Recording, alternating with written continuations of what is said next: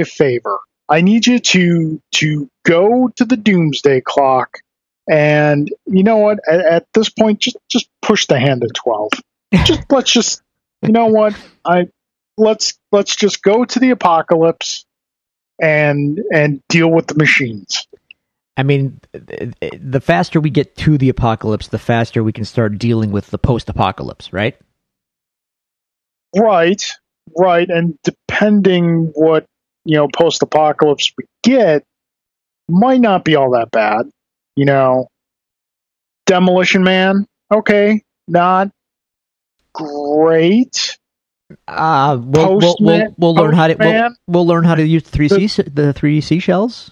I mean, there's that. The, the Postman, yeah, the Postman, not not still not great. No. Uh, but here we are, sir. Until mm. the hand strikes 12 on doomsday clock. We are here. We are back again. A uh, little little off schedule for us. Uh, it is a thursday night here. Normally we've been recording these bad boys on a friday night. Uh, our normal rotation would have been for us scheduling last friday but you had some stuff going on.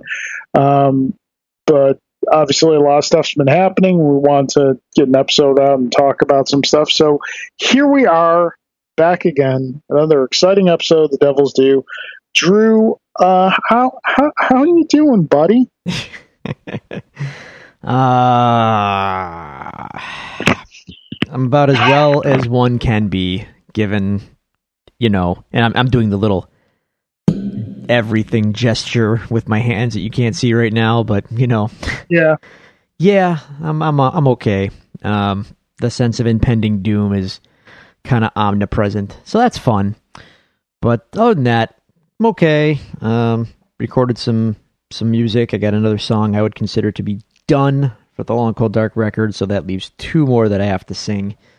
Um, and then I'll be done with that. Although you know, then we have to get into some final mix tweaks, and I still don't have artwork and yada yada. So we'll, we'll you know, we'll all get to to that business, and there won't probably ever be a show to support the release of this record. So there's there's that to deal with as well. Fun, fun, fun, fun. Yeah. Um, I did, uh, on the other hand, have some you know bright spots. Uh, in, okay. in, in there. Um, I went to the drive-in on Saturday to see Metallica. Ooh, how was that? Tremendous, excellent. Excellent. Um, pricey, which is unfortunate, but if you had a car full of people, um, you know, it shakes out decently per head because they charge by the car. But at the same time, a car full of people in the midst of a pandemic is not the best strategy, I guess. So right. win some, lose some there, I guess. But uh, whatever, you know, me, um, my friend Jason, and my friend Mike, um, we all went together and pulled out the beach chairs, opened up the cooler, and uh, yeah, it was a great, great performance by Metallica. So um, their first actually. was this, go, I'm sorry. Was this live or was it pre-recorded or this what? was recorded uh, about three weeks ago, um, specifically for this event. Um, okay. And it's the first time they had played together um, for in any capacity since uh, S and M two from San Francisco last last year, where um, I was, if you recall. So, and as serendipitous as that is, uh, my S&M2 box set arrived as well, but I have not gotten a chance to properly spin the records yet or watch the Blu-ray. I'm waiting till I have uh, some proper company to do such things. So I'm just uh, and that, and I've been just swamped and busy. So, um, but I have listened to the uh, listened to it a couple times uh, during the workday, and yep, fantastic. So I look forward to spinning the vinyl and watching the Blu-ray. So yeah, it's pretty cool. Pretty cool. Um, James Hetfield, especially, it's very relieving to see uh, looks much much healthier than he did a year ago. Uh, immediately after S and M two, um, he checked himself back into rehab for the first time publicly, anyway, since his initial entry into rehab in 2001, 2002 ish. So when that happened last year, it was pretty alarming for uh, the Metallica fan community, and um, he looked fantastic. Uh, So as of now, he looks like he dropped quite a bit of weight. He he cut his hair, which at one time would have been blasphemous in Metallica land, but then when he started trying to grow it back, and it was a a, a, a shiny silver, and uh, he was clearly a little bit heavier than he should have been last year. It just did not quite look right. So the fact that he uh, dropped some weight and cropped cropped the thing cropped things back, he he looks five years younger at a minimum already. So just good to see a guy like that uh, healthy and and still kicking. So that was cool. Um, Good. and uh, let's see. I have been playing. Uh, I got I got some some games. I got a couple games at the on the Wii. Wii. Oh my God, where's my brain? The Switch, the Nintendo eShop, the Switch eShop. Um, they were on sale, so I pounced. I got Castlevania. Um, Castlevania. Oh my God! Listen to me. I'm sorry. Bloodstained. I Okay, mean, you, so to, Drew, to be to be to be fair, you you cannot Drew, you can't blame me for for confusing Castlevania with Bloodstained. It's the same thing. that's that's fair. That's fair. But I have to say, if you are not drinking, please start. If you are drinking, stop. I, am not, but it's a Thursday, so it's just not not on the cards tonight, my friend. Um. So anyway, Bloodstained: Curse of the Moon two. I got. Um. It's the eight bit version. Um. Curse of the Moon is the 8 bit iteration of the Bloodstained franchise, and then Ritual of the Night is the full blown, you know, next gen version, 3D and whatnot. So I've only played it for about, oh, two minutes or so, so I can't properly review that title yet. First one was fantastic. Right, right. But um, Yep. then I also got Golf Story on uh, on Switch. The Switch exclusive, as I found out, which I did not know. I thought it was a Steam, you know, indie game and all that. That was also on the Switch, but no, it's a Switch Yeah. exclusive, and uh, I got it for seven fifty. And I, I, I have already more than gotten my seven fifty worth out of this cute, clever, uh, fun, weird but charming RPG slash golf game. You and Alan have been mentioning it's it's really fun. golf. It's really fun. I hate golf. Hate the game. but video game golf is not bad. And um, it's actually kind of enjoyable. Much less strenuous than real golf. And uh, Yeah. much less rich, uh, uh, pompous people to deal with as well in, in video game golf. So, you know, that, that helps. Right. Um, in any case, uh, yeah, golf story.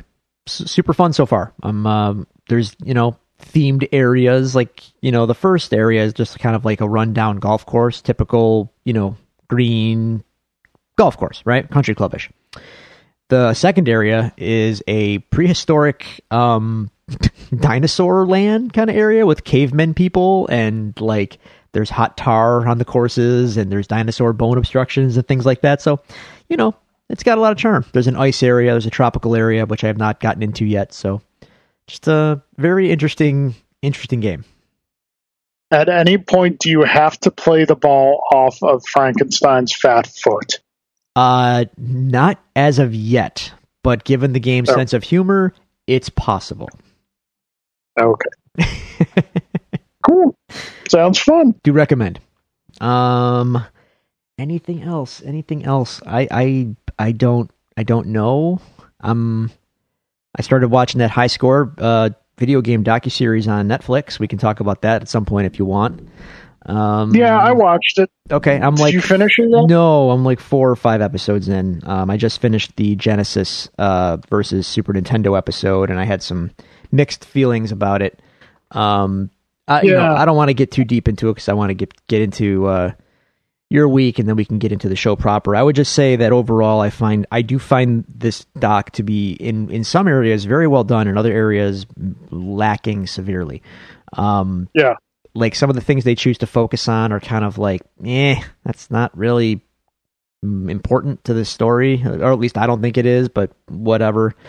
And then there's other parts that are just like, like some stuff they they go into, like in the Genesis episode, for example, they spend all this time on the development of Madden, and it's like, yes, Madden was important in the Genesis is kind of like you know rise, but they spent like ten to fifteen minutes of this documentary on it, and if you really think about it, EA and Madden could be its own episode of this program. So Yeah. like why don't we just mention the importance of the sports games on the Genesis and maybe elaborate on that as a general theme and how they sold and talk to some of the key people involved in that in that and save all the all the specific things about Madden for a, its own episode. I just I found that to be kind of annoying. Yeah. But The, um, anyway, I, I find that if you if you are not familiar with video game history, it's an interesting watch. yeah.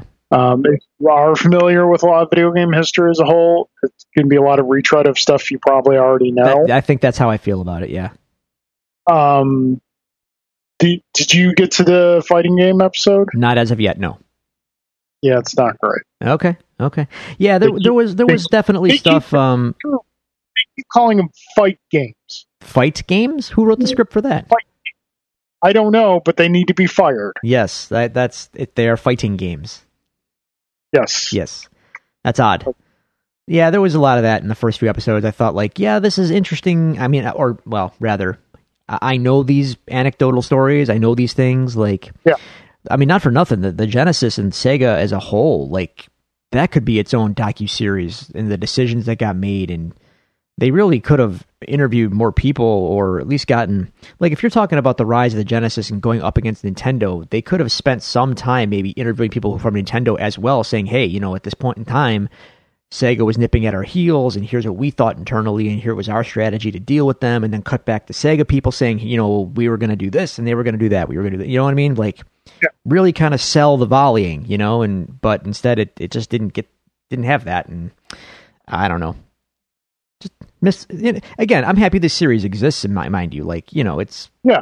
but it it is f- definitely not for people like you and I who have have a more vested knowledge of of these things. And I'm not by, by no means am I saying that my knowledge is like exhaustive. I just you know, like you said, like if you have a passing interest in video games, you probably know a lot of this stuff. Right.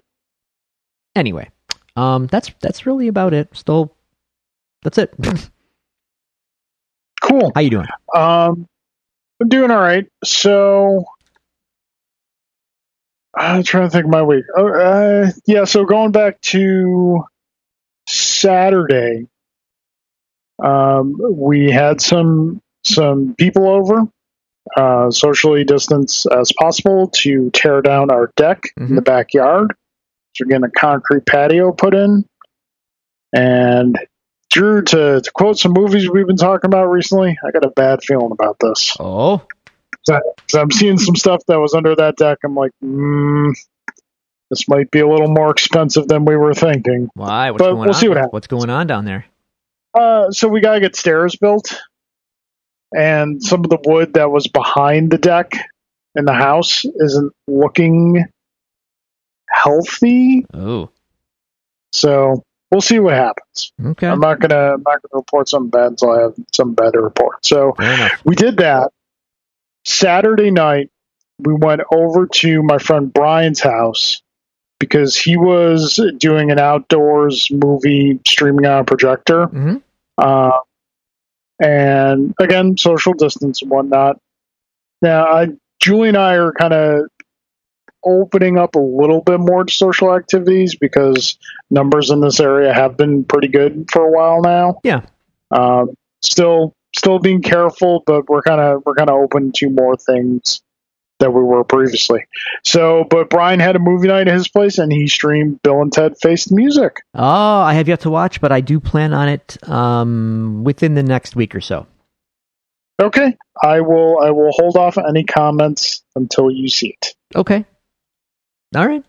Uh, so, and then that was Saturday night, and then Sunday evening, William comes down with a fever, Oh, and I'm like, "Oh crap!" yeah. Now, now I know. I mean, granted, incubation period two weeks. I knew that most likely it was not COVID.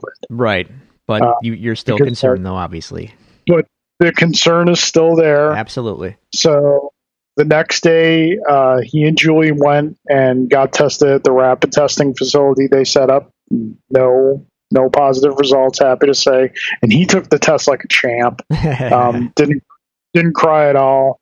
Um, So yeah, so that was good. And then like the next couple days, we're just dealing with him with fever, so not a lot of sleep was had Mm. going around. Um, trying to think of anything else. He has been watching um, Batman: Mask of Phantasm like crazy Really? on Netflix. Yeah, That's watching that, it like crazy. that specifically. Loves it. Hmm. Yeah, because it's the only one on Netflix. Ah, Um, and it hasn't given him any nightmares yet, so I'm ready to reapproach showing him the animated series. But the funniest thing is there's there's a part in Mask of Phantasm where the Phantasm kills uh, I think it's Chuckie Sol in the graveyard. hmm I'm not sure how well you remember the film. it's been a long time.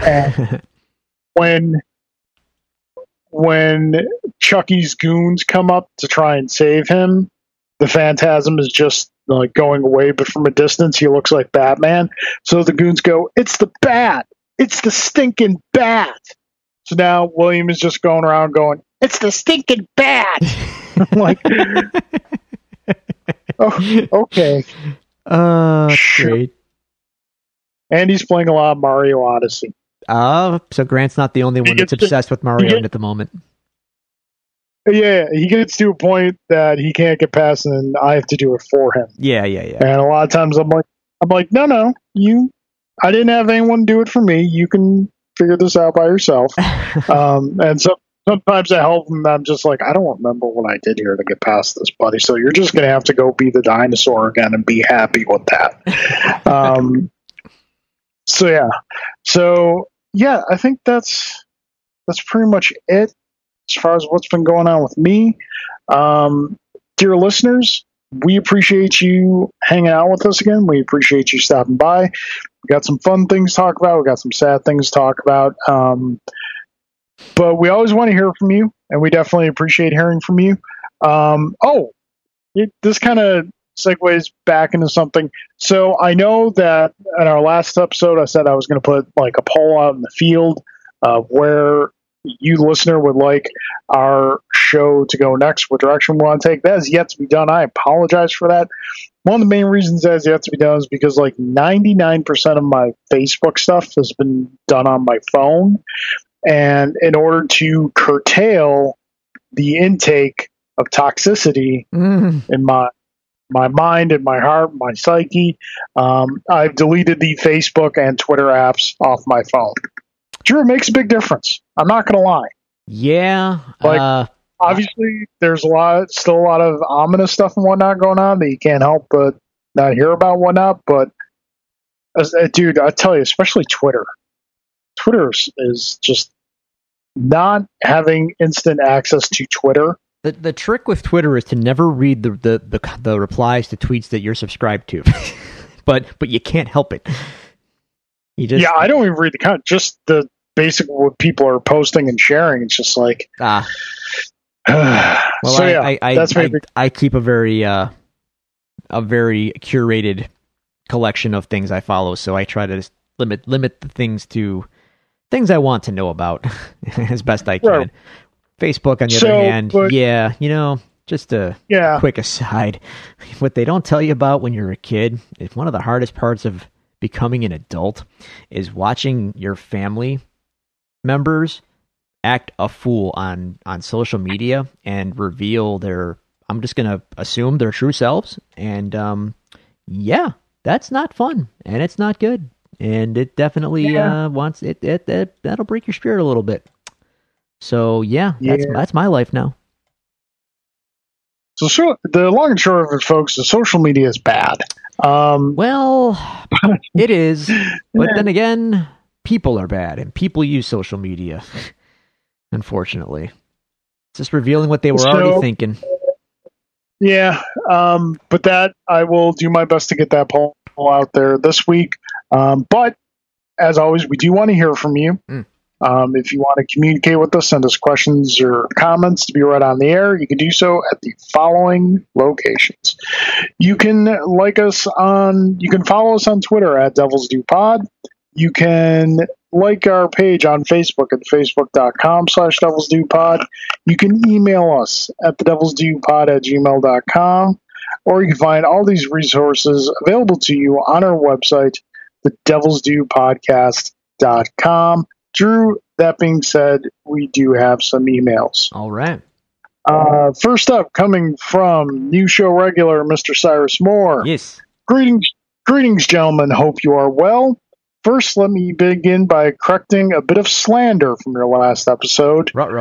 I do not, I do not like the prequels. In fact, I like a prequel. Huge difference. I think Cyrus doth protest too much. Clutching um, his Jar Jar plush. I kid. But I kid. We kid. Cyrus. Uh, but now the Star Wars reviews are in the rearview mirror, and we can move on to less controversial things we enjoy. Speaking of which, the Batman. That's coming out like tomorrow, right? It really should. well, yeah. Gonna be a minute. gonna be a couple hot minutes on that. We're actually gonna be talking about that a little bit later on. So, Cyrus, as always, thank you for your email. Uh, next up is Mr. Daniel Harbin. I know Daniel Harbin. All right, cool. What are the odds of Eternals or Shang-Chi being the first Marvel movie that flops? So, Ooh.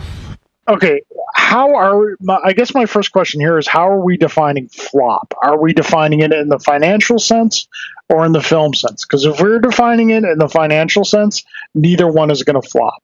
Even they're they're very rare that especially in the world we're living, that a comic book film, quote unquote, flops. Even the bad ones make money. Yeah. Um, the Marvel brand is so strong. I just realized how much my Buffalo accent came out when I said brand just now.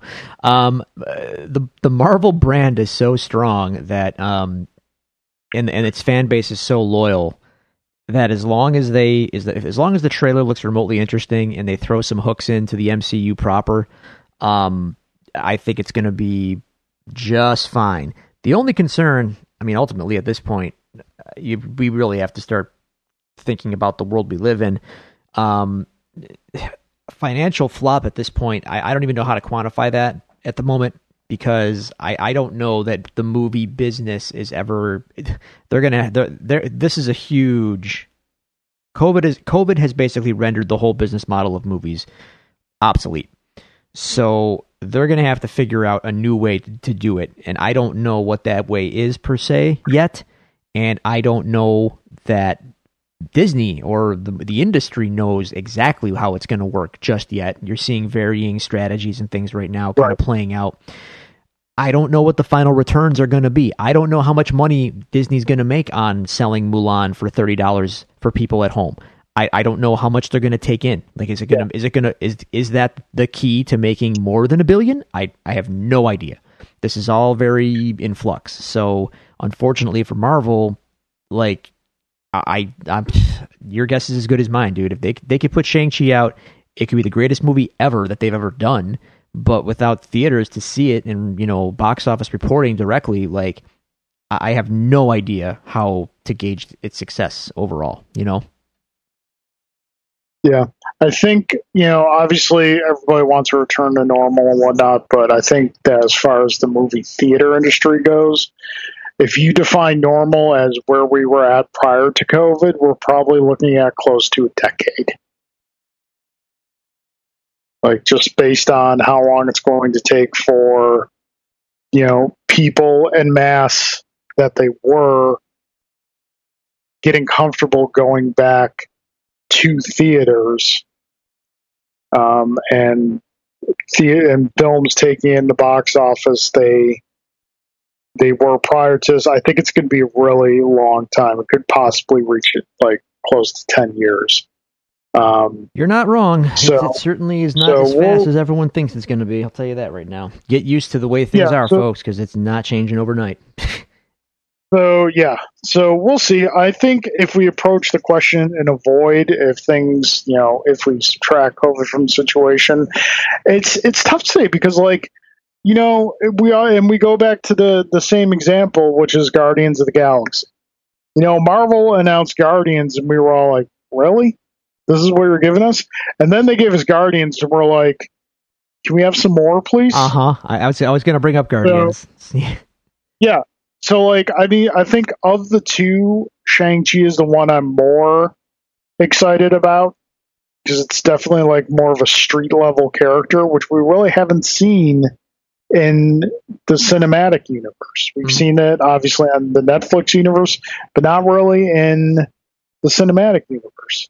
Yeah. Um, Spider-Man to a, to an extent, uh, but not like that kind of really just down in the streets uh, character.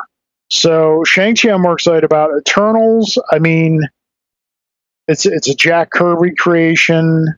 You know Marvel's going to do it right. I got to see the trailer. I- I, I- got to be honest. I, I still don't have much interest in it. so it's you, you know, uh, you're I, I have to see what it's about. Show me show me a trailer. Show me the, what- the tone you're going for. Show me the scope, and then I'll you know I'll be able to kind of invest myself more. But just as a property, I have as much interest in it as I did Guardians before Guardians was Guardians. But then the trailer, you know, obviously came out, and then we said, okay, we're all in. Right. So yeah, show us the trailer. Show us any trailer. Give us something. Although, you know, I was actually thinking about this yesterday and a little bit today. If there are any positives to be taken away from this whole thing, um, the break we've gotten from Marvel films has been refreshing. um, yeah, yeah, yeah. It Don't get me wrong. I love some Marvel films. But it's can we maybe especially would you? I mean, especially since I'm sorry. break came after Endgame. I was just gonna say, do you think that we Marvel kind of lucked out in that sense? Where I mean, not Yes. not as lucky as they can be in um, in the world we live in. Uh, Yeah. like yeah, that uh, they're fortunate in a way.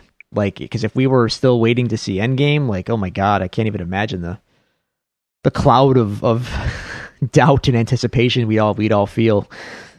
But you know, I said when I said when Endgame came out, it kind of felt like the it it it it felt like the end of the whole the whole thing. We know it will never be the end, of course, but man, Yeah. if, if that was the end, it they they stuck that landing. Yes, they did. Um, okay, now moving on to the triumphant return of the own of Devils of the Devils Due own Young Bucks, the Mac, Matt and Nick of the Devils Due, Mr. Alan Waiters and Mr. J. Gelsomino. So starting out with uh, Jay, uh, Drew and Carl. hmm do you have at least a glimmer of hope for the Suicide Squad? Uh, the the new one coming from um, James Gunn. James Gunn.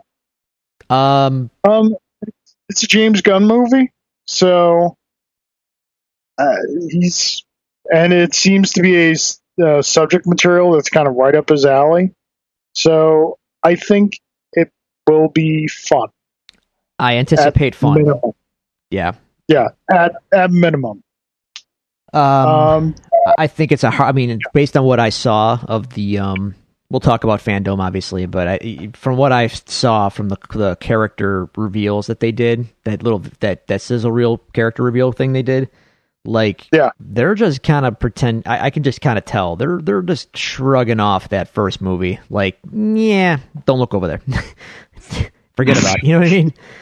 We're over here, Right. now. and that's fine. Yeah. Um, and it looks uh pretty fun and but you know we'll see i it, it it's I'm, I'm gonna be really ugh, seeing yeah i had to deal with john cena being shoved down my throat for like ever in wrestling land and now he's just gonna like start getting shoved down my throat in hollywood and that kind of annoys me uh, to an irrational level you're, you're going to get the Rock all over again. Ugh, So except, ex- yeah, 100% more but I like The Rock.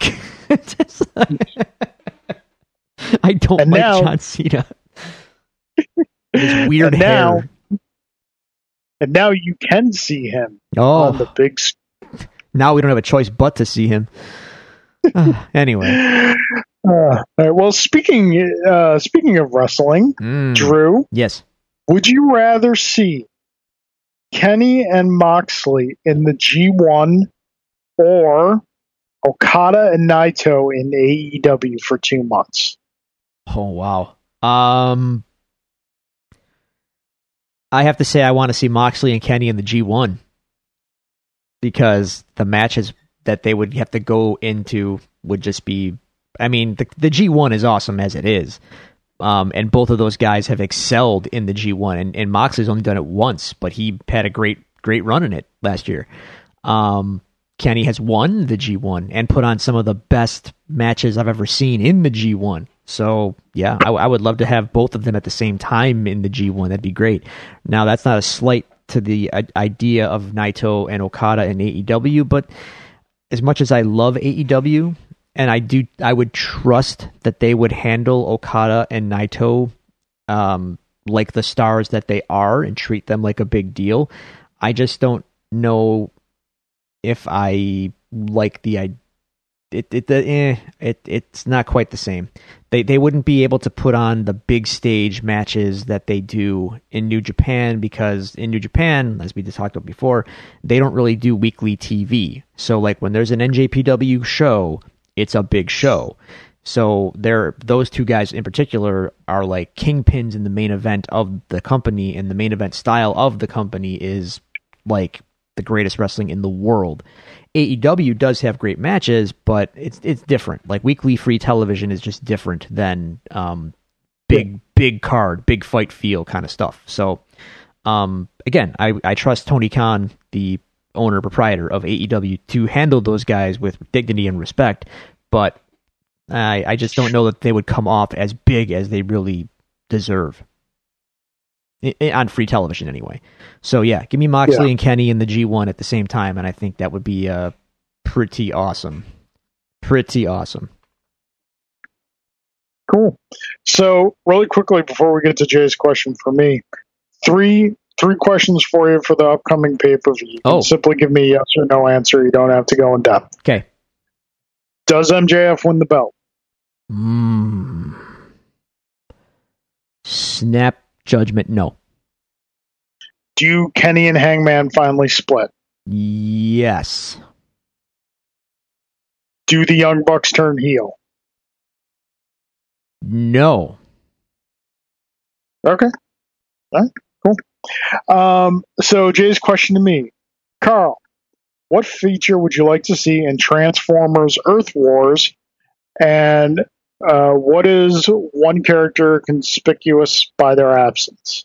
Um, so, just for a little background on this, Jay and I have both been playing this mobile game, Transformers Earth Wars, and it's exactly what you expect it to be. It's a mobile game. It's basically just there to get you to spend money on microtransactions, which I can probably announce I have not done.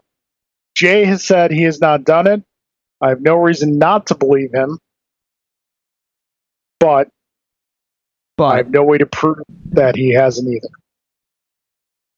So, um, what feature would I like to see in Transformers Earth Wars? I'd like to be able to control my army in a battle. That would be nice. Um, figure that's kind of basic because when they peel off and attack things that they don't need to attack, it drives me nuts. But again, this game is essentially a it's it's an ant farm with transformers. Can you shake it up, like like in Raoul's Wild Kingdom? I could, I could try. um, and what is one character conspicuous by their absence? I think he's referring to Wheelie here. Uh, yeah, Wheelie. I've not seen them in the game, so. But I do have Galvatron. He's pretty boss, and my star my Starscream does have the crown. Oh, yeah.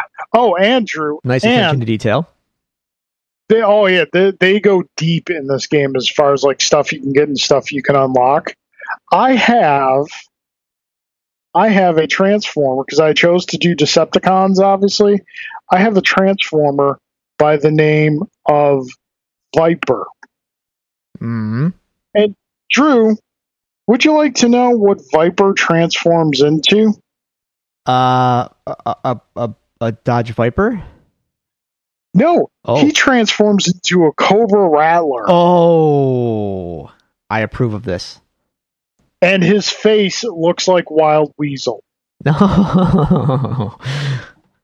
I can dig it. And he, I can dig it. and he comes he comes with the Baroness and is subservient to her. So they have versions of the transforms you can get that transform into GI Joe vehicles. Hmm. Jay has uh, a hound that transforms into the vamp. and I know for a fact that there's a Soundwave that transforms into a hiss tank. oh my god. Oh, So, yeah. Hasbro. There's it it is it is a a micro transaction pushing game, but yeah, yeah. there's a lot of cool stuff in there, a lot of deep cut stuff that you wouldn't expect. Um, so yeah, so Jay, thank you very much for your questions. We appreciate it. Now on to Mr. Alan Waiters. Um, Alan writes, gentlemen, it's been a while and hope all is well. I know you have a lot of news to cover. Carl and Drew, with the untimely passing of Chadwick Boseman, do you think Marvel will pass the mantle to Shuri since many fans don't want to see him recast, or do you think they won't make another film to honor him? Um, I actually do want to address this question here because when we obviously we are going to talk about the passing of Chadwick Boseman, I don't really want to focus on the Marvel stuff. Um, so I'll address this question here. I it sounds it sounds um, uncaring and harsh, but I think they should recast because I believe there is an importance to the character and what and I'm not just talking about within the Marvel Cinematic Universe, I'm talking about culturally. There's an importance to this character, and yes, most of that came from Chadwick. But having the Black Panther as that vessel that we got to share in his art through is still an important thing that I I believe they should do and recast. Now, if they say that they are going to pass the mantle to Shuri, I'm 100% fine with that as well. What do you think, Drew? Uh, similar thoughts. Um, I mean, the nature of the character is is is uh, that the mantle can be passed. So you know, what will I? I'm not. The thing is, they're not above recasting. You know what I mean? They have done it Yeah. before, but never for a character as high profile as this. So I, I really don't know. I don't know. Don't know. Um, I don't. I have no idea. I think I think it's very easy to just let Shuri take the reins, but I don't know what Marvel's plans were. I don't know, you know, how that is going to work with their big, big, big picture initiative stuff. I, I just, I just have no idea. Um, Yeah. it certainly makes the most sense, but you know, we'll see. Yep. Okay. Uh, Carl, you and I are on the same page when it comes to remakes of movies, but we agree some 80s cartoons remakes were superior to the original, like Thundercats of 2011, which recently uh, is available on Hulu, the Netflix Voltron, and the recently re- released Transformers War for Cybertron on Netflix. Uh, why are these cartoons better than the original? which were highly acclaimed, and will there be a modern GI Joe cartoon? So, uh, talking about the the Thundercats and the Voltron shows, I think what, especially with the Thundercat show, is it was written so well. The 2011 Thundercats, folks, if you haven't seen it, it's a, unfortunately it was only one season because the toys didn't sell, and it was ultimately put out there to make toys, but with a lot of these shows, you're starting to see that the people involved in these shows have a deep seated love of the original source material and they treat it amazingly well. Thundercats 2011 is an amazing show, and to me, it is superior to the original show. Um, the original show, while great, and you know you could take a lot from it, is still like you know written as an 80s cartoon toy commercial. So there's not a ton of allowance for depth to happen there, like there is with the Voltron show like there is with the Thundercat show, where where like with Voltron, it's not being made to sell toys. It's being made because people love Voltron and people want to see more of Voltron.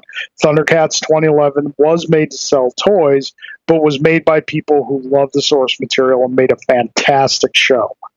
Um, Transformers uh, being like my all-time favorite uh, kids show.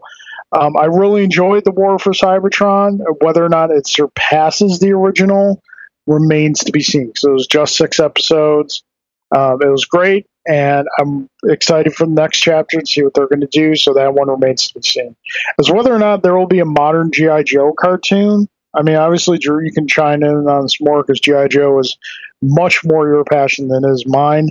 Um, it seems like Netflix is steering hard into the 80s remakes. So um, Hasbro owns GI Joe. Do It- they not? It, yes, they do. They do, yep, right? yep, yep.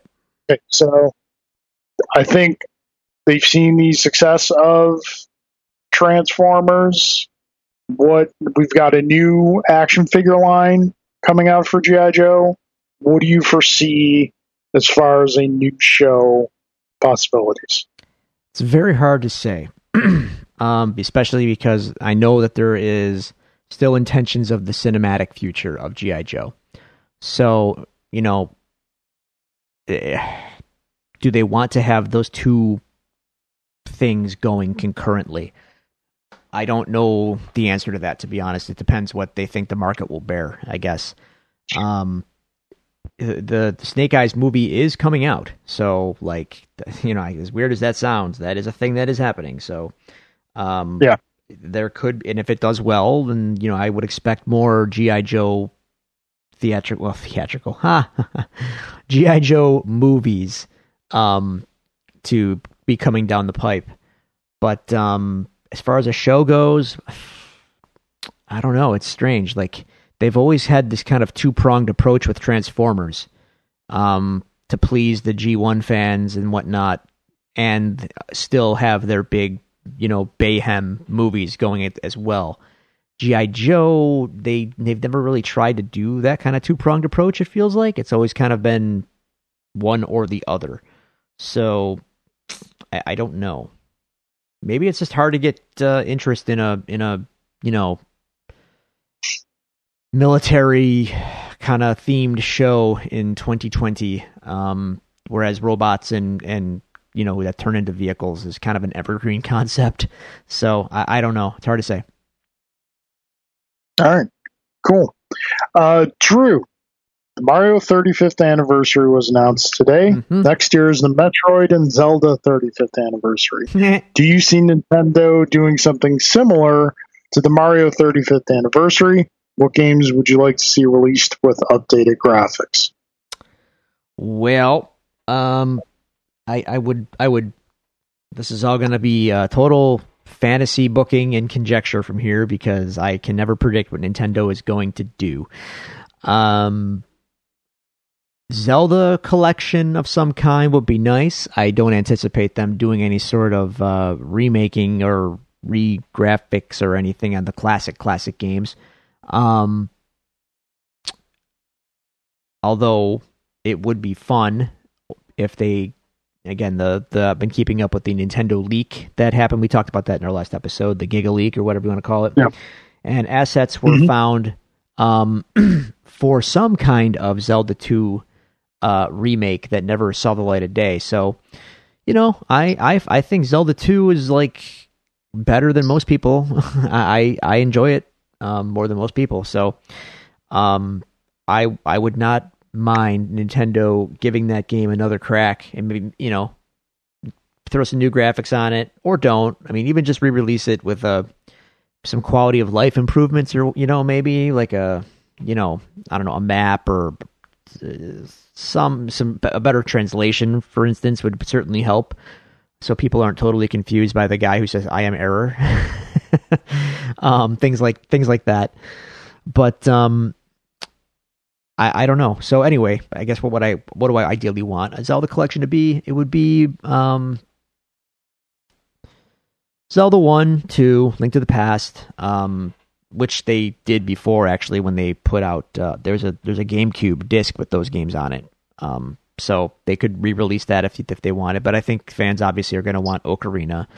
Um, a loud a loud contingent of fans are going to want Majora's Mask. Those people are weird, but we have to we have to acknowledge them. Um, so we have to give them something. So um, yeah, I don't I I don't think Nintendo's going to give people like a um exhaustive collection of every Zelda game ever on a disc. It's just not going to happen. Um, so that maybe yeah. they'll maybe they'll approach it the way they approached the Mario one, and they'll just give you like Ocarina, Majora's Mask, and oh, would they would they give you also uh, Wind Waker and Twilight Princess as well on in a, in a collection like that? I don't know. That seems like a lot of stuff on on one disc that they could sell individually for this, you know, 60 bucks a pop and and get.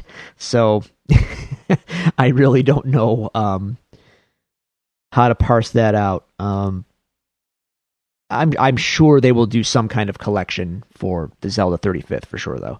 I just don't know how they're going to break it up or what games they'll include or not include and how much work will will they put into you know, quote unquote updates and things like that. I could actually see them doing something like bringing the Ocarina and Majora's Mask 3DS um, remasters to the Switch. I, I could maybe see that, but I, I you're not going to get an H. For everyone that thinks they're going to get some kind of magical HD Ocarina remaster a la Final Fantasy VII remake or whatever, that's never going to happen. So just get it out of your mind now. Not happening. Uh, for a Metroid 35th anniversary, I'm just going to go ahead and assume that Nintendo is actually going to do nothing at all, and um, then you know not comment on it when asked about it. So because that's how they treat Metroid basically, and Metroid fans. So I expect nothing. Um, at the very least, maybe, just maybe, we'll get Metroid Prime Trilogy collection on Switch, which we already had on the Wii, but I mean, because it already exists in some format, that's pretty easy just to rebadge it and put it on the Switch, I would think. So, you know, that's a low effort thing they could do. But again, I expect very little because, oh, Metroid is like the black sheep of the Nintendo uh, IP, and it shouldn't be because it's so great. But what are you going to do? Alrighty. Cool. is it? Is it cool? yeah it's it's room temperature. Prime Prime um, Four is somewhere in the ether, somewhere. somewhere indeed. Okay, so that does it for the emails. Thank you everyone who sent them in. We really appreciate them. Uh, moving on to the news. Uh, so I think we'll start with the, the obvious, unfortunate, and move on to the other stuff. Uh, was it last week? The week before? Time has no meaning anymore, Carl. so, um, obviously, recently, as you all know, it came across Newswire, that Chadwick Boseman, the actor who portrayed T'Challa, the Black Panther, Jackie Robinson, James Brown, Thurgood Marshall, and a number of other roles uh, passed away due to a battle with colon cancer. Uh, this was an astonishing blow, not just to fans of Marvel films or fans of his work, but to people in general um, who could just see this man's passion and joy for his art and how much um, it meant to him to uh, be of purpose and not just be another actor. Um, just listing those roles that you that you just did, I, I, it's it's astonishing the roles he he took on. Like those are like, my God, those are huge figures in history, and he yeah. he played all of them. that's that's crazy. Yeah, any any one of those would be a, a career milestone. Yeah. Um, obviously, the this has been a, a very heavy blow to the to the black community, um, to us all really, but more so to them as he was such a strong voice for so many things. Um, I can't I can't speak to that. I don't. It's not. I don't feel it's my place to speak to that. Um, but I, I feel it should definitely be acknowledged. Um, it, uh, I think it was Saturday. I think ABC uh, ran Black Panther without any commercials, and afterwards there was a, a tribute to Chadwick Boseman. And you know, Julie and I watched that after the fact. You can watch it on Hulu.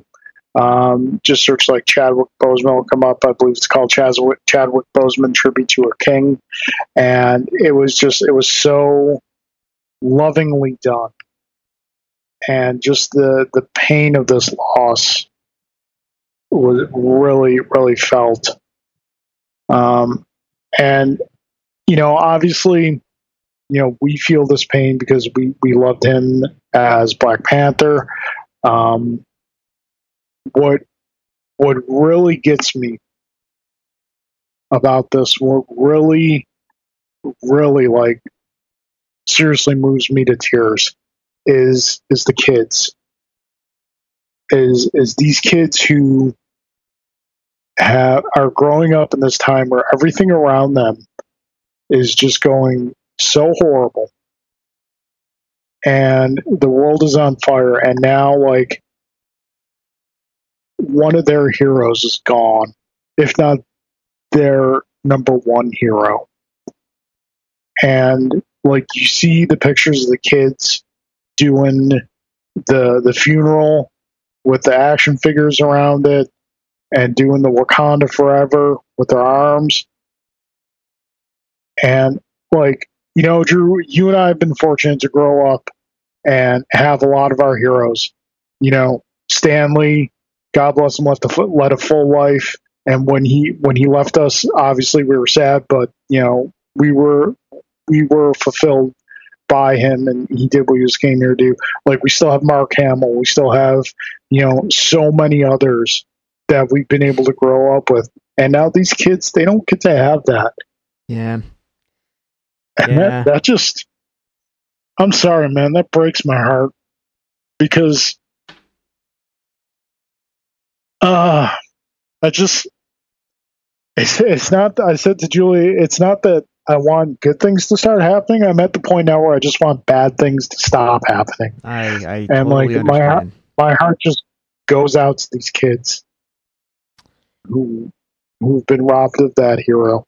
Yeah, I, I I I echo everything you said, man. It's it's terrible and unexpected. You know, uh, he he he kept it pretty much very private, kept it to himself, um, and uh, just shocking, shocking loss, and especially when you consider like the the the infinitely bright future that you know was coming. You know, um, Yeah.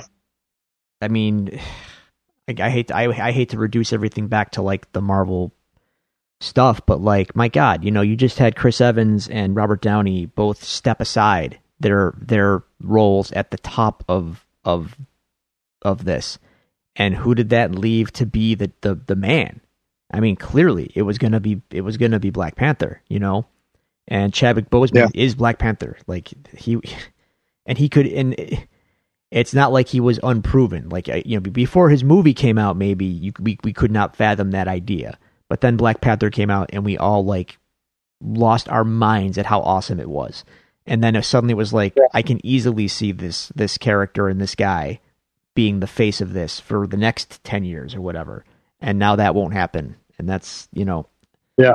That's a bummer as a fan, but also just the, as a man. Like my God, forty three is just way too young, way way too young uh to be taken off this planet man. So it's it's just tragic. It's just so tragic.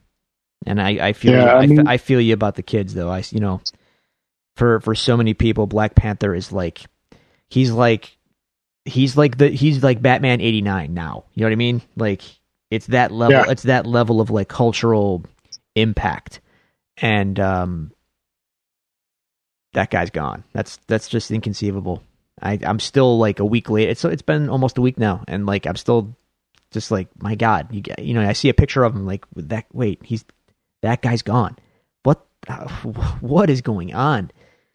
Uh, yeah, I I feel you about the the bad news. Like any anytime you know, anytime now, 2020, we're we'll wait. Um, please stop. And the the yeah, without getting, I don't want to. Yeah. Let let us hope that things in 2021 do uh, improve. But I mean, I don't assume that things are going to magically just change because the calendar flips. So here's hoping yes. for the best for everything, man. Because it's uh, how much more are we gonna? How much more can the world take? yeah. So I mean, there's obviously, like I said, it's been some time. We really can't say anything more that hasn't already been said by you know people who are much more qualified than we are to, say them. Um, so obviously, if you were a fan, our hearts go out to you.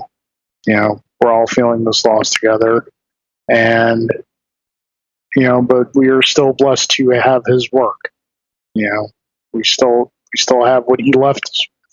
You know, I, I watched I watched Black Panther with William the other day, and I I'd actually forgotten like how different it was from so many things that Marvel was doing and how great it was. And that wasn't just because, like, you know, he passed away and, you know, I was looking at through rose colored goggles. It was no, it was, that movie is legitimately in the top five Marvel films of all time.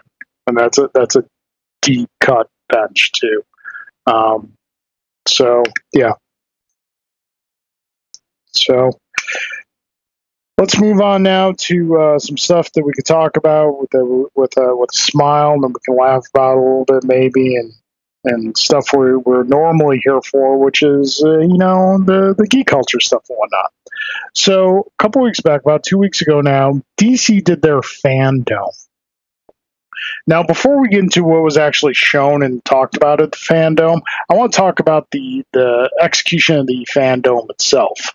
Uh, this is something I didn't have a lot of like really uh, desire to partake in going into because you know obviously week before they just had massive you know workforce layoff quarter uh, a third of their workforce laid off and so going into it there's definitely a sense of like dc Fandome we're still here, kinda.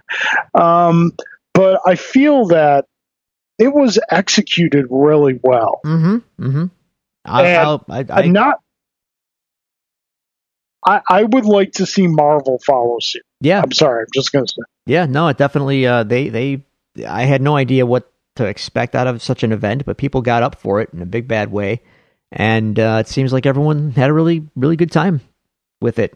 And um, you know, I think uh, if Marvel was paying attention, they'd be they'd be wise to maybe consider doing something like that.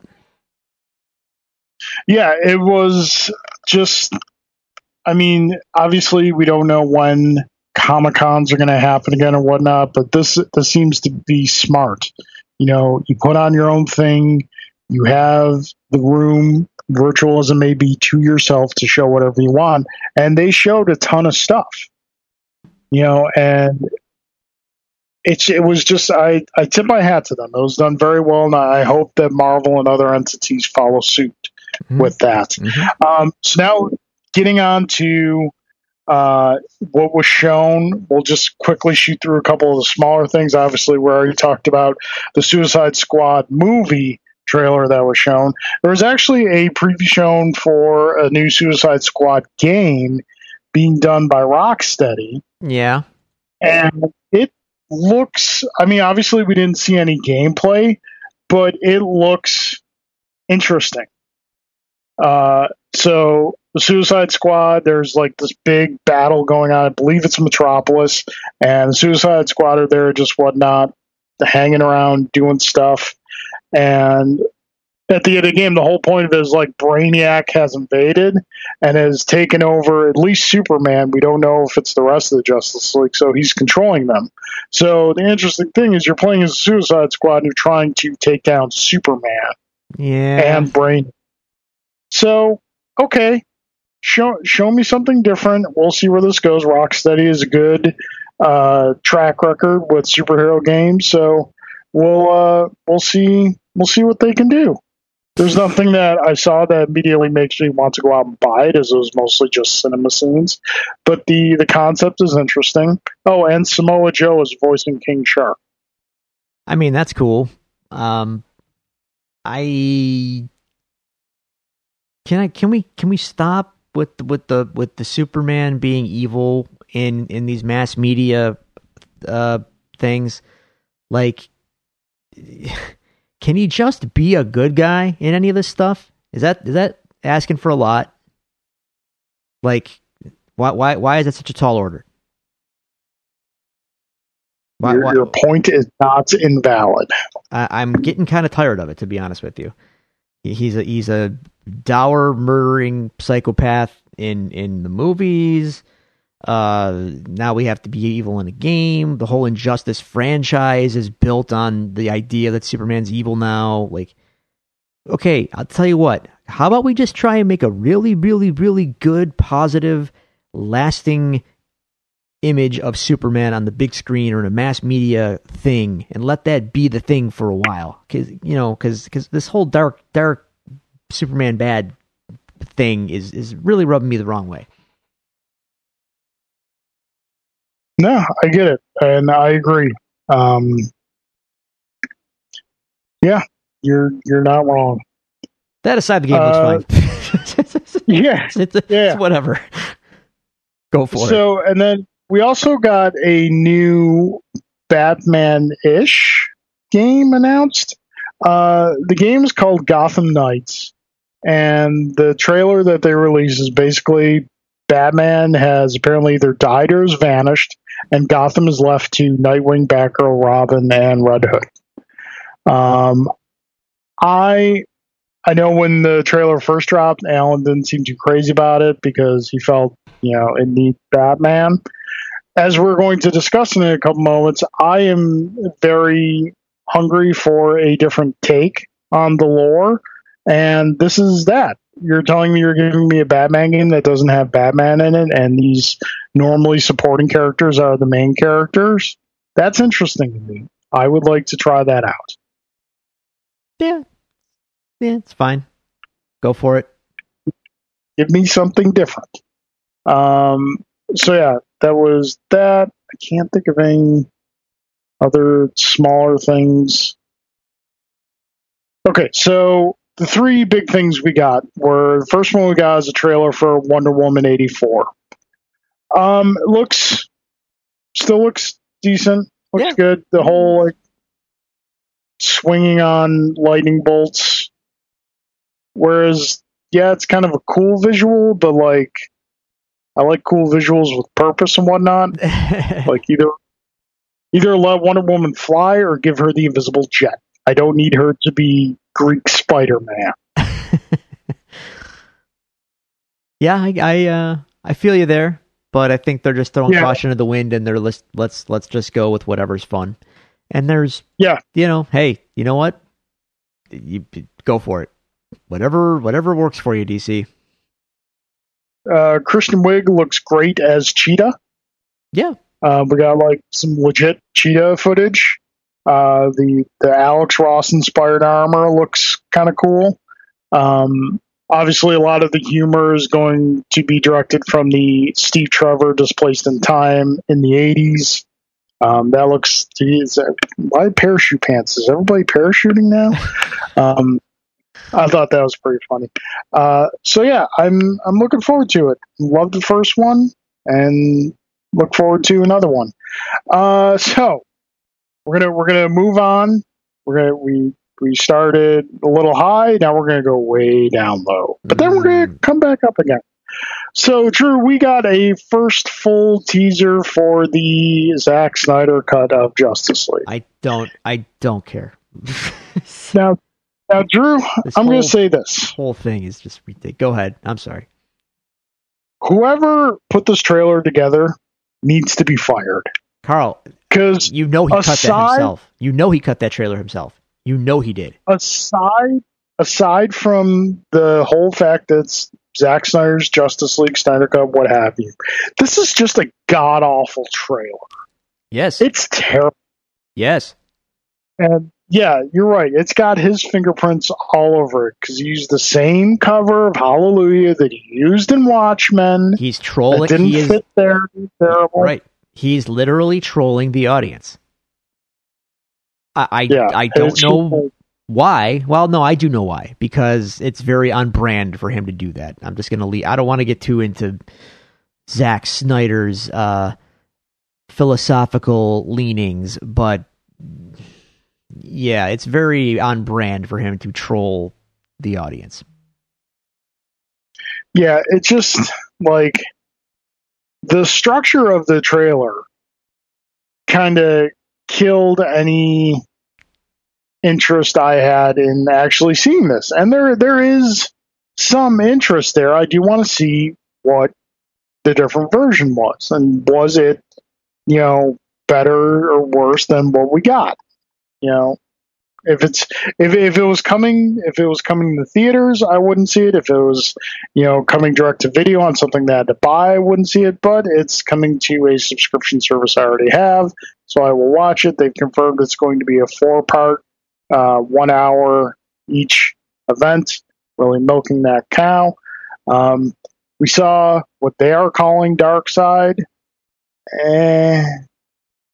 Uh, so yeah, that was that, That's, and that's that was terrible. That's I like when you're trying to like get me hyped by like, oh look, it's Superman in the black suit. Like I don't care. I it was Yeah. it was dumb then. I don't care about it now. Like, uh, and then did you see him on Twitter? Did you did you see that tweet that he that he wrote to somebody? I, I haven't seen a lot of Twitter lately. So Okay, let me- say no. Oh. Uh, I'm gonna pull it up. It has to. I'm, I'm, I'm bringing it in because this guy is is this. You want to know how you know that this is the wrong guy to be handling the DC universe? So, someone um, tweeted that the trailer looks kind of like the same movie and with just deleted scenes from the marketing campaign, but otherwise just ex- alternate takes of existing stuff, which is a harmless enough tweet of an of an opinion, right? Zack Snyder replies you to this to this critic who wrote the, the original tweet says you said you enjoyed the theatrical cut of Justice League like you enjoy your Saturday morning cartoons. Well, this is made for grown-ups, so you're not in the demographic. Carl, Yeah, did you know this is made really- for grown-ups? It's made for grown-ups, Carl. What what gave it away? The the murderous characters or the gratuitous constant butt shots or? Grown-ups. Because nothing Yeah. says grown-ups like like a guy in a bat costume and and uh you know uh, wish fulfillment characters and and a light-hearted goofball who runs around real fast. Grown-ups. Guy who talks guy who talks to fish. grown-ups this, this is grown-up stuff yeah, yeah. and It's not great. if I can, if and if I can just elaborate briefly on that point a little bit, this is the problem, chiefly with DC Comics, but Marvel's not innocent either. This is the problem with with again, I said mainly with DC because it is mainly they, this has been their go-to aesthetic for a while, and I think we've talked about this here and there before. Yep. Stop with the gratuitous violence and and and edgy for the sake of edgy, trying to be the cool, you know, it's little brother syndrome. Okay, Marvel has been doing their thing since the '60s, and DC has just had this perpetual like, well, but we're cool, but we're cool too. So you know. just all the string of decisions like this and marvel's again Mar- marvel does it too but they never marvel never feels like they're like chasing and for dc it always feels like they do these things to try and like drum up attention to take the shine to to like bring the spotlight back on them. And it's like, dude, you don't have to make Superman into a murderous rampaging monster and have gratuitous sex and violence in all of your comics and now by extension your movies to get attention. Like you have good stuff. Just just do the good stuff and make it appealing to more people because this, this I I I'm just I'm uh, you know, I liked edgy, gratuitous stuff too when I was in high school, you know, and then I grew up and I realized that that's like, you know, it's got its place, but it's really not an enduring thing. And I think that ship might have, I, I don't even know, man. I think that ship might be, that ship has sailed because, like, they've been doing it, they've been doing this for so long but there's generations of fans now that that's that's the those are the the versions of the characters they know. We might never get a bright, optimistic Superman back ever again. we uh we have it in the comics, but that's those are the comics. Um yeah, no, I, it's not not DC. Not everything has to be Watchmen and Dark Knight Returns. Right, right just we've we've had a good long period of time where the deconstruction of the superhero mythos has been a thing. Let's let's have some reconstruction. What do you say? let's, put this God. thing back together. Those books came out 34 years ago. Yep. like, okay. So, yeah. Grown ups. Speaking of dark and gritty, okay. As we move on to, granted, a higher note from where we are, we got the first look um, unexpectedly. So I didn't think that they were going to drop a teaser for this um, at the Batman. Uh-huh. Now here's where I have to here, here's where I have to Matt walk Reeves back some of the things I just said. yeah, Matt Reeves the Bat. Um, and this is it seems different but same at the same time. Now here's the thing. So I'll let you. Well, let me yeah, just let, let, me, let, me, just clarify my statement. Then I'll let you talk about it because I, I said a lot for a while. So uh, my only my only caveat to my darkness and and all that business uh, plot my the only caveat I will give to that point is Batman, um, because his world is kind of messed up and he it lends itself to this kind of stuff.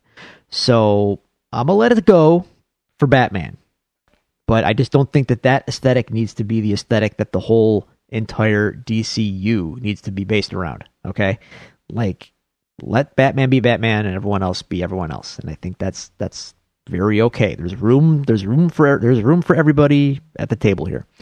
So that said, the trailer. Um, go ahead. Um, it, it looks good. It looks it looks really good. I am surprised as to how good it looked. Um, but at the same time, given the talent that's involved with it, I probably shouldn't be surprised. Uh, Matt Reeves's Planet of the Apes films are masterful, mm-hmm. and uh, we were definitely looking forward to his take on the character. Um, and it looks great. The the trailer seemed very different from what we've had in the past. I think a lot of that had to do with the choice of music for yeah, the trailer. Yeah, interesting. They, they, went with an actual song and not just orchestra, which is not something that is traditional in a Batman film. Um, so, and obviously we have we got a lot thrown at us. We saw some Batman, we saw some Commissioner Gordon. Jeffrey looks awesome as Commissioner Gordon. Yes. Uh, we got some Catwoman, some possibly Riddler, and some surprising Colin Farrell as Oswald Cobblepot. Yeah. Um. Yeah. So it looks good, and the more I watched it, the more I realized like if I take away the music aspect of it, the suit, the aesthetic does seem to be a bit more of the same. Like kind of the next step from the Nolan films. Mm-hmm. They seem like They seem like 80% Nolan, 20% Burton, which can be a good thing. Like you mentioned, Gotham City looks, you know, looks more fantastical. Yeah. Um, I think that's what separates like- this from the Nolan films. Is is Yeah. it looks a little more, um, not mm, recognizable as an American city. it looks a little more fantastic. Overall, the overall aesthetic of it all looks a little more fantastical, Right. and I think Batman needs that. Um, that. And I know I totally agree. And like when we saw, even when we saw Justice League in the theaters, and the the opening, the early opening scenes with Batman and that Gotham City, we were just like, do that more. Um, but like at the same time, like I feel you can do Batman, keep him dark, but not have to always be so grim and so gritty. Like I'm real I find that I'm really hungry for another take on the character. Not so much like reinventing the wheel, but it's been so long since we've had just like a sta- I'd say standard. I don't mean it in a negative way, but just like a standard Batman. No, I feel you. I'm definitely kind of I'm definitely kind of tired of young Batman. Mm. Um, I I Well- miss my my or young Batman or rookie Batman. Um, and you know the only films where we've gotten you know an established Batman were like the later films in in the Burton series, and we we know what what happened with those. Like you know, give me something where I don't I don't want to hear that his parents died. I know that his parents died. Or God forbid we do Robin. well, Like everything you're. ta- I mean, bear, bear in mind, we did get we did get old grizzled Batman in in the Snyder Murderverse. Yeah, but that's Snyder. I mean, I, it counts though. You know, I, I hear you, but it, you know, that was not rookie Batman. That was, uh, you know, an older, established Batman. Okay, let me rephrase. Give me an established Batman in a good film. Um, I know what you meant. so yeah, it's like I, I think this looks great. I'm looking forward to seeing it, but at the same time, I'm, I, you know, can someone just please put him in the blue and gray? Yeah. and I think you can do that and still make it look good and not make it look cheap. no, I totally agree. Like, yeah. it could be navy blue, but yeah, a little blue sheen would help. it can be, it could be dark navy blue. Do I'm not even asking for the yellow bat. Do you like, do you like the Jim Lee Batman, Sure, where sure, it's sure. it's still definitively blue and gray, but it's a very muted blue and gray. I'm not looking for like superpowers era Batman. I just want some. I just I just want something different. Yeah, I feel you, and I wonder. Um, I do. I've seen a lot of um interesting reaction to that trailer. Um, kind of saying saying a lot of the similar things that you just said. Like a lot, a lot. There's a lot of like, how is this different than the Nolan, you know, stuff? And I, I don't know. I think I saw enough in the trailer to differentiate it from the Nolan uh films uh, and very much so actually. But also on top of that, bear in mind what you saw in that trailer was cut. They've only shot twenty five percent of the movie. Like Yeah. COVID shut everything down. So if they if that's the trailer they come up with for twenty five percent of this movie, like I'm sure there's plenty of things we have not seen that are going to be very intriguing and revelatory, and you know we haven't seen everything yet. So I'm gonna Yeah. I don't want to poo poo it No, too much. again, it, it. I'm not trying to poo-poo it. It looks good. It I looks, thought it looked very looks cool. well done. But and I want to see it. And if today, and we got a news story today that it's going to be possibly even longer until we see it because Robert Pattinson has been uh, confirmed to have COVID nineteen. So produ- production has shut down again. Um, so its projected release date right now is sometime in 2021. Who knows? Uh, but again, yeah, I do want to see it. Yeah, I want to see it. It looks it surpassed everything I was expecting in the first preview. Yeah, yeah. I'm just, I'm just saying, me personally, I'm not I'm not one of those people that's mad about the suits. It's whatever. It looks like Batman to me. Uh, I still love the car, and if they are going Car's to, great. if they're gonna, if if they treat this, the tone of the trailer and the general vibe I got from it was more, um, like seven, you know. Yeah. And if you want to give me a Batman movie, like seven, where in, in other words, like where he's actually being a detective for the duration of the film, I'm okay with that. of course, you Yeah. know he also violently beat the crap out of that one guy, so uh, I'm sure there's going to be a lot of that as well. I just I don't need a Batman. I'll be honest, I don't need a Batman movie that's like you know full tilt action romp. In fact, I don't want that. I'd rather have the detective thriller. Give me the th- give me the thriller movie. Um, I think that would be more interesting. Did you ever Yeah, see that whole- concept art? I, I, I I'm so just on, on a related note, kind of. no, no. Have you ever, have you ever seen that concept art that someone did, and it was like Batman seventy six or something, where it's like a, a Bat- yes, You've seen that, right? Where he's Batman standing s- Yeah. like, next to a muscle car, and he's got like a trench coat on. He's like smoking a cigarette. Get, I would, give I me would that. buy that. I want comic Yeah. book. I want that filmed. Make that. Yeah, that I've seen that concept stuff. That's that's pretty that's pretty awesome. that would be incredible. Anyway, But yeah, like, I mean, just can we can we polish off some of the grime? It doesn't all have to be grimy. I'm sure Gotham can afford some sort of sanitary workers to yeah, like a street sweeper. I feel, You guys got a street sweeper? Can you send it through the streets maybe once or twice? um, fun. Just just- a fun comparison, though. I have to say that I, I did see um in certain circles, and I think you might appreciate it. And I don't know if you thought about it, but I've seen a lot of people comparing what they've seen in the trailer to um the Crow. The city, the Uh, lighting, the visual style, little crow esque. And um, hey, look, I'd be okay with that. At at a certain point though, and I'm like I'm definitely getting there with the comics, even though the comics have been really solid the past couple of years.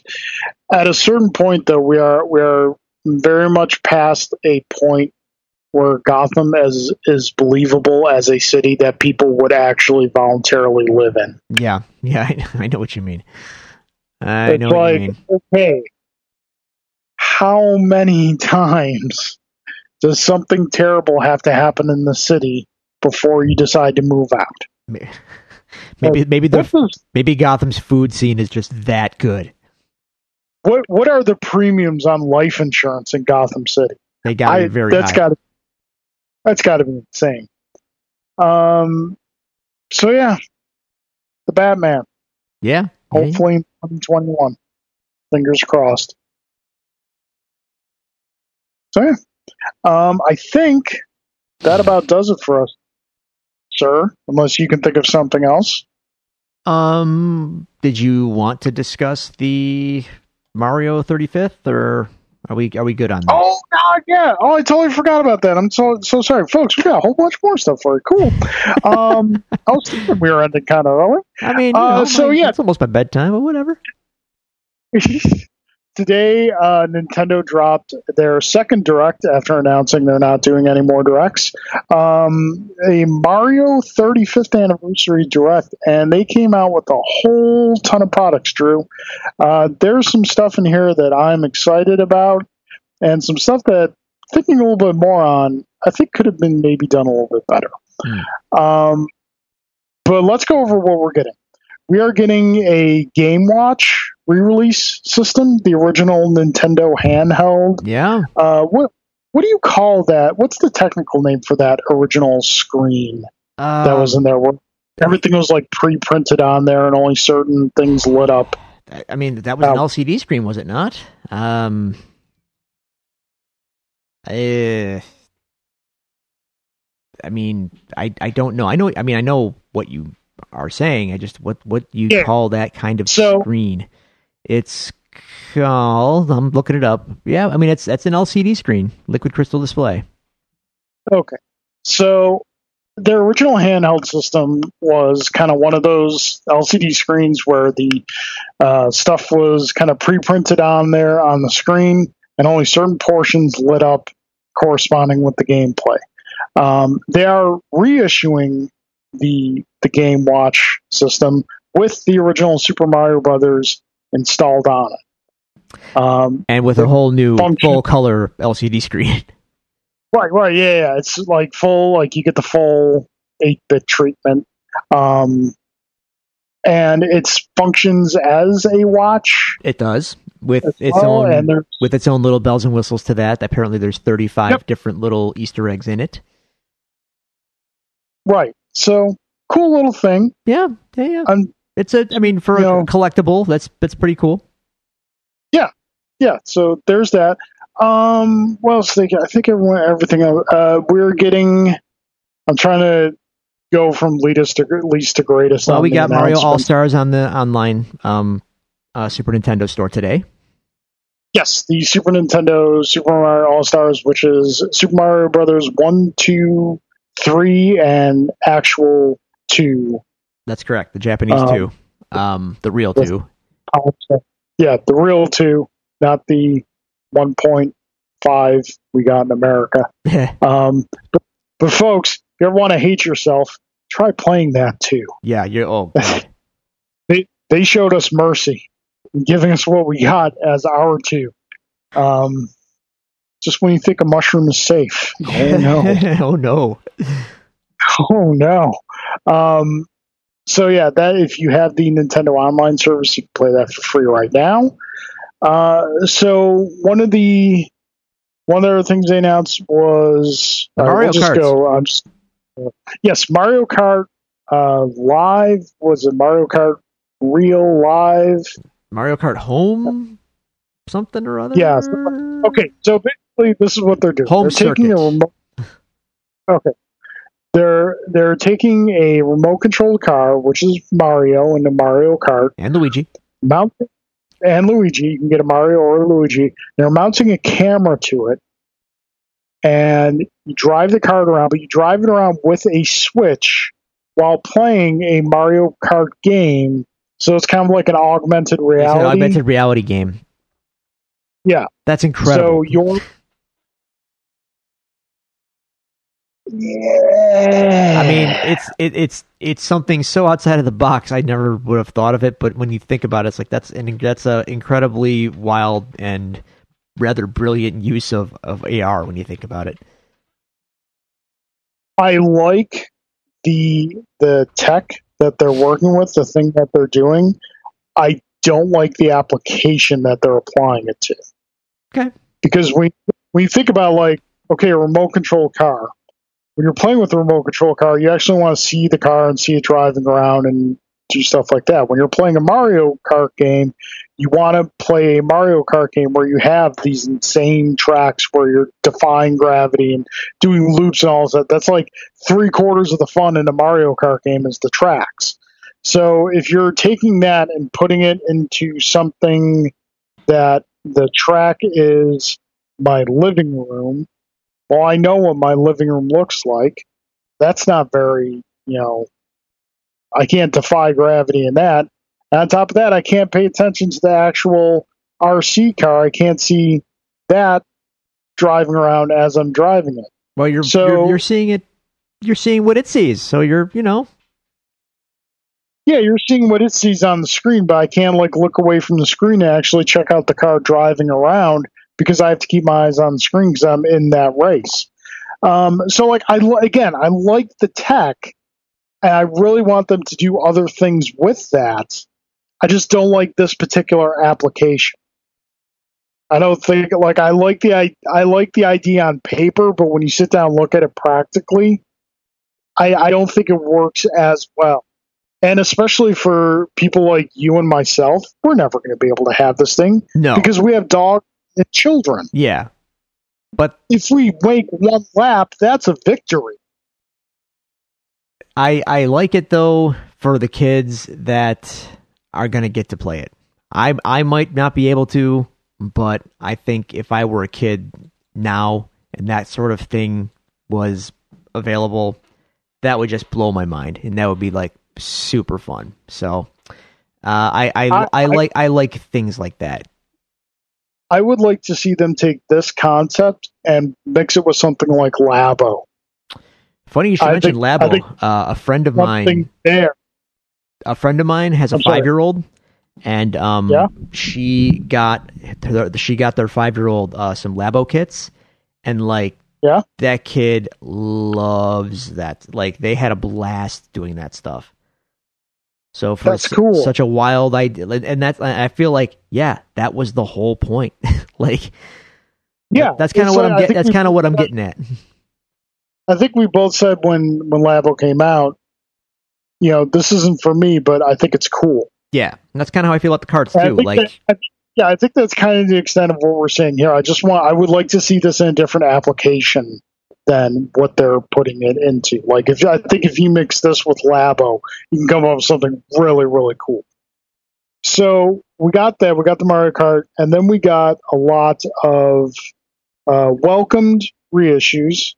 We're getting uh, Super Mario World 3D on the Switch. This game was originally released on the Wii U. 3D World, Um, 3D World. and I'm just gonna And go ahead and drop this on you. That is one of the best Mario games ever made. I found it. A, I enjoyed it. Don't get me wrong. I enjoyed it. I found it a little too easy. 3D World. Did you? Yeah, I think I made my way through it in about a week. Did you complete it with every character? Did you unlock Rosalina? After I finished the story, I, I, I was like, okay, that's. I did the story. Hmm. I was not a I was not a completist for that game. Um, but I by no means a bad game. No, I thought Uh, that, that's when I say it's. I mean, yeah. you're talking about a Mario game. I'm, I can't go by the story. I just I can go by the level design and the you know the overall challenge. And I thought that one was top. It's that is a top tier Mario title. Yeah, and so, and now we're getting. It's not just a reissue of this. We're getting a little something extra. It's a. Yeah. It's Super Mario 3D World plus Bowser's Rage. Now that I don't know what that is. So um that that kind of caught my attention. Yeah, so obviously, and it looks very dour. Bowser's Fury. Geez, Drew, even Nintendo is going. Yeah. Oh no! on Oh man. no! No! No! Not you too, Mario. That's okay with Metroid, not with anything yeah, else. that's cor- exactly that's Uh, correct. So we're getting that. We are getting. Uh, what else are we getting? Before we get to oh, super. We're getting Super Mario 35. Oh, good God, Drew! that looks kind of nutty. this looks awesome. If you remember, like Tetris 99 when Yeah. we first saw it, I was all about We're that like, when it okay. came out. sure. And then we actually sat down and started to play. We're like, oh, good golly, Yeah, yeah. this is this is what Tetris always needed to be. and I never knew I wanted this until you've given it to me. Drew, have you ever won a match in Tetris 99? I've come close. I've never won. My wife Julie has won four times, That's four more than me, dude. and and I'm not gonna lie, Drew. I feel like lesser of a man because of it. hey, my wife beat Zelda one, and I, I- still never have. So there's, I can I cannot I cannot claim to be the best gamer in my own house. That that title rests solely on on my wife. Um, so yeah, so Super Mario 35, it's you playing classic-ish Super Mario Brothers 1 against 35 other people. And like in Tetris when you finish lines, you send them to another player. In this, when you uh, beat an enemy, that enemy goes to another player's screen. So you kill a Koopa, you're sending that Koopa off to another player's screen they have to deal with. Mm, And this just looks like it's going to be insane. yeah, like I, I foresee a lot of frustration, but a lot, but a lot of challenge and a lot of uh, you know thrilling, thrilling victories, or or at least uh, close to victories. Yeah, at least it's not Super Mario 99, because that would just be masochistic. Um, So, an interesting thing about this, though, it comes out October 1st. Yeah, this is all dropping like, imminently. Yeah, th- that was a really nice thing about this is that everything is coming out by spring of next year at the earliest, or at the latest. Um, it's coming out October 1st, but it's only playable until March 31st. Yeah, so this is not it's an online only game. There's going to be no physical release for it. Drew, has Nintendo ever done anything like this? The timed thing? Um, no. Well, I mean, k- uh, kind of, but you have to go back to a much different time in Japan um, with the thing called the Satellaview, where the Famicom hooked up to a satellite service where you could get timed content and like games were on schedules and that kind of thing, um, like like daily, weekly schedules. That so you know, kind of. I don't know the exact reasoning behind the timed nature of this release. Maybe they're just kind of putting it out there to see how people receive it, and then if it does gangbusters, they'll keep it around longer. Um, I think I feel like Tetris 99 was supposed to be kind of a limited time thing too, and then eventually just caught on, and it, now it just lives on in perpetuity. So maybe the Mario will do the same. I just I don't know. It is a curious. I Uh, I- I mean, it, it it timing is an issue with all of this stuff, to be honest, because um, I don't know if it's the case for um, 3D World Plus, but for the new All Star Collection, which we're going to talk about in a second, um, they're only selling that until March. Well, that's. I thought that was just a physical retail copy. Yeah, but isn't that weird? I think it's digital as well, actually. They're like you can get it while you can because apparently it's going to be vaulted after after March. Um, Nintendo's adopting a bit of that Disney strategy, and I don't know if I like that. No, I don't like that either. But as you mentioned, we are getting a new Super Mario All Stars collection, and Yes. Super Mario All Stars 3D, Correct. which we, which we get uh, the revolutionary Super Mario 64, uh, Super Mario Sunshine, arguably the greatest Mario game ever made, You stop that. but And- go ahead. uh, Super Mario Galaxies. Uh, Drew, I'm particularly excited about this because I never got to play Super Mario Galaxies. So oh, dude, it's I'm fantastic. definitely picking this up solely for that. Galaxy's another one. And the, and the joy of rediscovering Super Mario Sunshine. yeah, Galaxy's another one. Top top tier, absolute top tier. Um, I I would be remiss if I did not uh say I'm a little confused and bummed out that they seem to be throwing Galaxy Two under the bus here. Um, why why one and not the other? Why not both? But here we are. So whatever. Um, maybe they just like the 3D three game kind of symmetry. Uh, okay, fair enough. But I mean, I feel like they really should have included both. But eh, eh, eh, eh, whatever. I, I like this collection very much. Um, and I'm sure there's a very vocal contingent on the internet that's probably angry that they didn't update the graphics on uh, 64 to be, you know, up to modern standard. But I, I, you know, don't care. um, there's a charm to it all, and I'm fine with that. So, yeah, I'm excited. Yeah. That's a, it's a cool, Now- it's a nice collection. I do like those games. Um, Sunshine maybe a little bit less, but hey, maybe I'll rediscover some some love for it on another playthrough.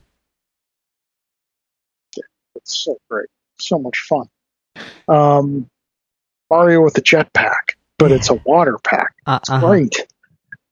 Um, so yeah, whereas you mentioned that the games are not, this is not an HD remaster, but the visuals have been polished. Well, I mean, they they re uh, what's the word I'm looking for? They upscaled them to a modern resolution. Yeah. let's put it that way. So whereas we were kind of discussing this in our our chat earlier today, none of these games are a remake No, as much as they are reissues, and That's I correct. think ultimately we're happy on that end because when you you remake something, you take a great risk of losing what made it magical in the first place. And as I said in the chat, looking at you, Final Fantasy VII. Yeah. Yeah, So- yeah. When when you do a reissue like this, you just kind of put it out as it was because it was great as it was. Maybe you polish up visuals here and there a little bit, but don't completely overhaul. Maybe make a slight tweak here and there to gameplay to improve the experience.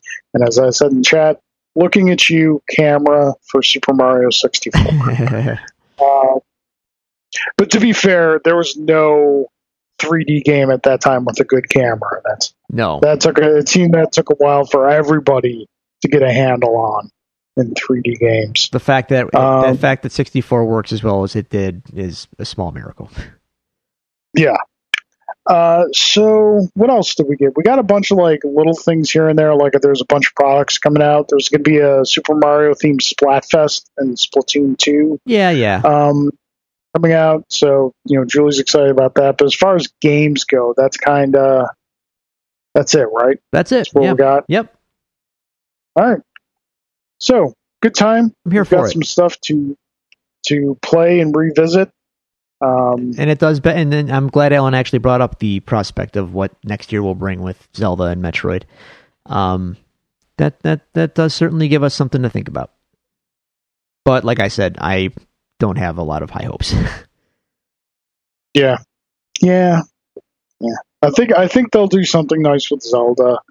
Zelda, Not- Zelda not will so be treated nicely. Metroid. no.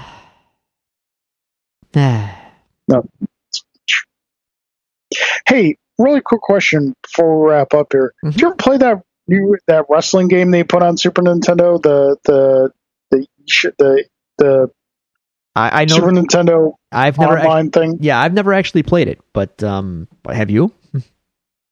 I I gave it a, a quick try And, and got thoroughly thrashed. okay, but it seems to be like a, a good 16-bit uh, Nintendo game. I just gotta like find some controls for it and see how it plays and whatnot. cool. So, Cool. but Go for it. definitely, excuse me, Oh, I feel you, buddy. definitely worth, definitely worth exploring. Um, so yeah, that now I believe does it. Uh, I am gonna say, has anything happened in the last hour and a half that we absolutely have to talk about? Um, I mean, Drew, it's, it's 2020, so it's entirely possible that the answer to that is, is yes. yeah, Um, really. Did anyone else die? We're getting Mandalorian season two on October 30th. I mean, we kind of knew it was going to be in. October, but now we have a date. That's good news. I'm happy about that. Uh, uh, Sony and. Amazon reportedly talks for multiple Marvel TV series, including Silk. I, I'd Mm. rather they not. I don't care. um, Uh, yeah, I think we're good. We are good. So, folks, as always, we appreciate you joining us and hang out with us. Um, if you like to reach out to us, talk to us, send us some comments, send us some questions, you can do so at the following locations. Uh, you can follow us on Twitter at Devils Due Pod. You can like our Facebook page at facebook.com slash Devils Due Pod. You can email us at the Devils Due Pod at gmail.com, or you can find all these resources available to you on our website, the Devils Due Drew, that being said, any closing thoughts? Um, no, no, no. Just uh, do your best out there, folks. Keep your keep your heads up. I'm Yeah. It's it's been a it's been a bummer couple weeks, more so than normal. Um, but just keep keep pushing forward. As as as a wise man once said, forward always, never back. Um, I think it really there is only one way to close the show this week, and that is to simply say Wakanda forever. Wakanda forever.